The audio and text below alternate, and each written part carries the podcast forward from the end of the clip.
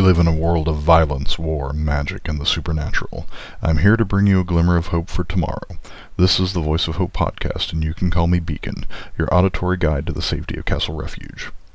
To all Tomorrow Legion teams in the field, your mission profile references are 6, 6, 7, 10, 160, Ace of Spades.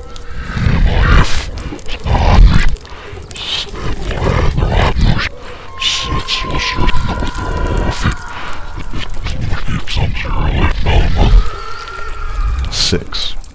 To any interested volunteers, Colonel Doreen is putting together a team for one of the Legion's most dangerous missions yet, a rescue mission deep into the heart of Mexico. A few hours ago, Major Desheen of Intelligence has received the following broadcast. To the group known as the Tomorrow Legion, my name is Gail Betzler, and I am the last surviving executive of Ironheart Armament and the leader of the Ironheart Avengers, or at least I was until 96 hours ago. Since the coalition conquered New Kenora in 105 PA, I have been overseeing a hit and run campaign against the CS Navy as payback for the loss of our home. We have been pretty successful and we found a pretty good base in the ruins of Veracruz.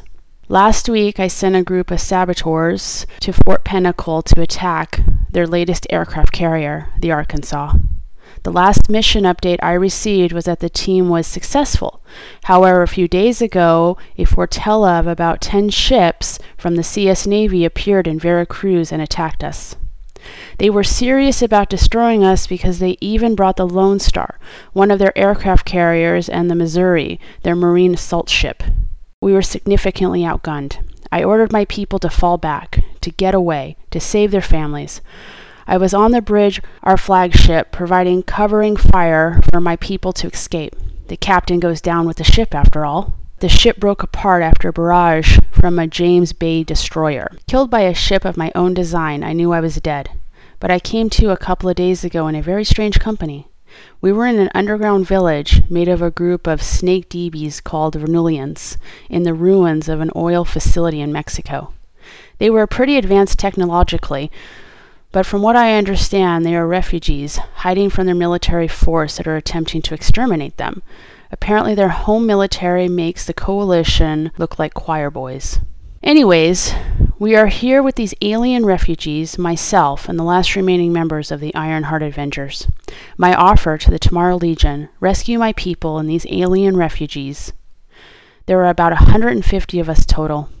I know it seems like a long shot mission. However, I am offering payment that is worth the risk. When the coalition took over New Kenora, my husband put all of our design spec, specialized equipment, and our top engineers onto one of our Sky Castle transports and sent them to meet us in Tampico. If you get all of us out of here, the designs, specialized equipment, and my engineer's knowledge is yours.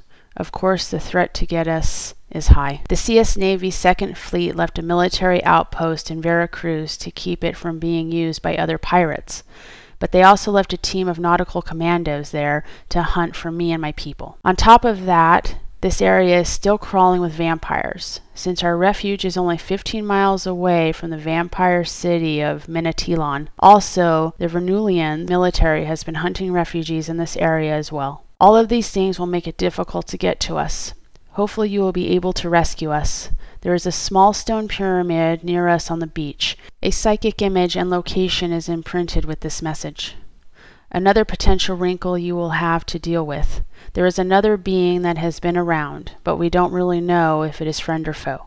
The creature looks like the cross between a humanoid tree and a seaweed, and it rides a unicorn dolphin horse. It claims it is here to help, but no one is really sure what that means. We await your arrival. Unfortunately, between the vampires, the aliens, and the CS, we don't know how long we can hold out. The Council of Hope has made this a priority one mission, and Lazlo has provided significant resources to ensure its success. While access to the Ironheart armaments designs could change Castle Refuge's position in the region, as well as strengthen the Legion since we will be able to sustain our own weapons and vehicles, it is not our number one priority. Gail and the refugees are in a very difficult location and need our assistance. This will be the farthest mass refugee extraction mission the Legion has attempted, so it will take some significant planning and prep. Any volunteers for this assignment, please contact Legion Command through the normal protocols. Gail, Hold tight, the Tomorrow Legion is coming for you. The Legion also recently received this request from an arcane anomaly inspection team in the southeastern territories. This is Echo Squad, set number 42. Uh, we've recently encountered a local tribal claiming that her entire village was overrun. The tribal is claiming that a neuron beast and series of mind melters are holding her people hostage and located in or around some type of sacred tree. If there's any Tomorrow Legion in the area, please come and assist us. We need your assistance immediately. Tomorrow Legion teams in the area, please reroute yourself to assist Set 42. Calatin, our encryption systems have finally decrypted the second part of your transmission. It provides some good information for those looking to travel through eastern Oklahoma. Hey, Beacon, it's Calatin again, here to continue my story about my recent adventure. We made it to a little town called Aiken in the Cross Timbers region of Oklahoma. It's a religious community of Christians who accept DBs and psychic powers, but they're wary of magic. I talked to a lot of them, and they're good folks, but we just didn't see eye to eye. They like to talk about Jesus a lot. I mean, even more than I like to talk about the gods, so we tended to irritate each other, you know. Smiley realized real quick that working a proper treaty with them might not happen in the near term. They might be open to trade and aren't real violent with magic types, but they take their religion seriously. Now, I tried to convince some of the villagers that magic didn't have to contradict their faith, but that upset a deaconess in town. They said I was corrupting the youth. That kind of sour talks with him, so he told me to cool it. I did, of course, and I watched the others help the place in the ways they knew. Smiley was working out details of a trade agreement. They need a lot of technical things in the place, but they've got a lot of decent pulpwood for making paper. Sarah and Wilbur were fixing up some of the electrics for the town, and they decided to upgrade the paper mill the place runs. They kept telling me stuff about how that involves some chemistry. Mickey and Chinnitz brought some surplus laser guns and started training folks on good shooting. The town folks in Aiken have this weird martial art where they ram into other folks to knock 'em down. They have special armor they've made from paper they treat with a chemical concoction they work up. They call their stuff Gridiron Special. It's pretty decent as it's cheap to make. It also makes their shoulders look real big, so it's kind of funny to watch them train. Seeing as no one had any major health problems at the moment, and they considered my kind of healing to be heretical, I had nothing to do. I kept getting a bunch of side eye from the churchy locals, so Smiley suggested I make myself scarce. Well, I decided to take a walk and see what kind of nature I could find peace with. Now, some of the folks there said there was this mysterious place not too far from Aiken, a new village of enigmatic people. They said everyone there, save for one, always wear cloaks with huge cowled hoods. The other one, a woman who knows how to heal folks, will trade with people who come around. The strange place offers medical help, furs, game meat, and repairs in exchange for technical items and other food. I decided to look into it, so I followed some of the instructions I picked up in Aiken. Now, the woods around Aiken are hard to travel through, and the trails don't stay long. The trees are not tall, but they are thick and tough oaks whose dead limbs won't even snap off like you'd expect. Greenbrier and sumac and Virginia creeper trip you and catch your clothes every half step. Going through those woods is hard. I made it a good way through, though, when I found a trail the villagers talked about. I walked it a while, enjoying not having to untangle myself every five steps. In about an hour, I got a feeling I was being watched. I tried my radio, but the terrain was pretty hilly, so I wasn't getting a signal. Things were going all right, and I chucked that paranoid feeling in nerves. I found a cairn of rocks by a pool of water, like the locals described, so I stopped to eat a bite. But then an angry feral dog boy leapt from the bushes to attack me. He wore makeshift armor and had a set of vibro vambraces, a couple of his slashes gouged out chunks of my armor, and I struggled to pull out my trusty vibro sword.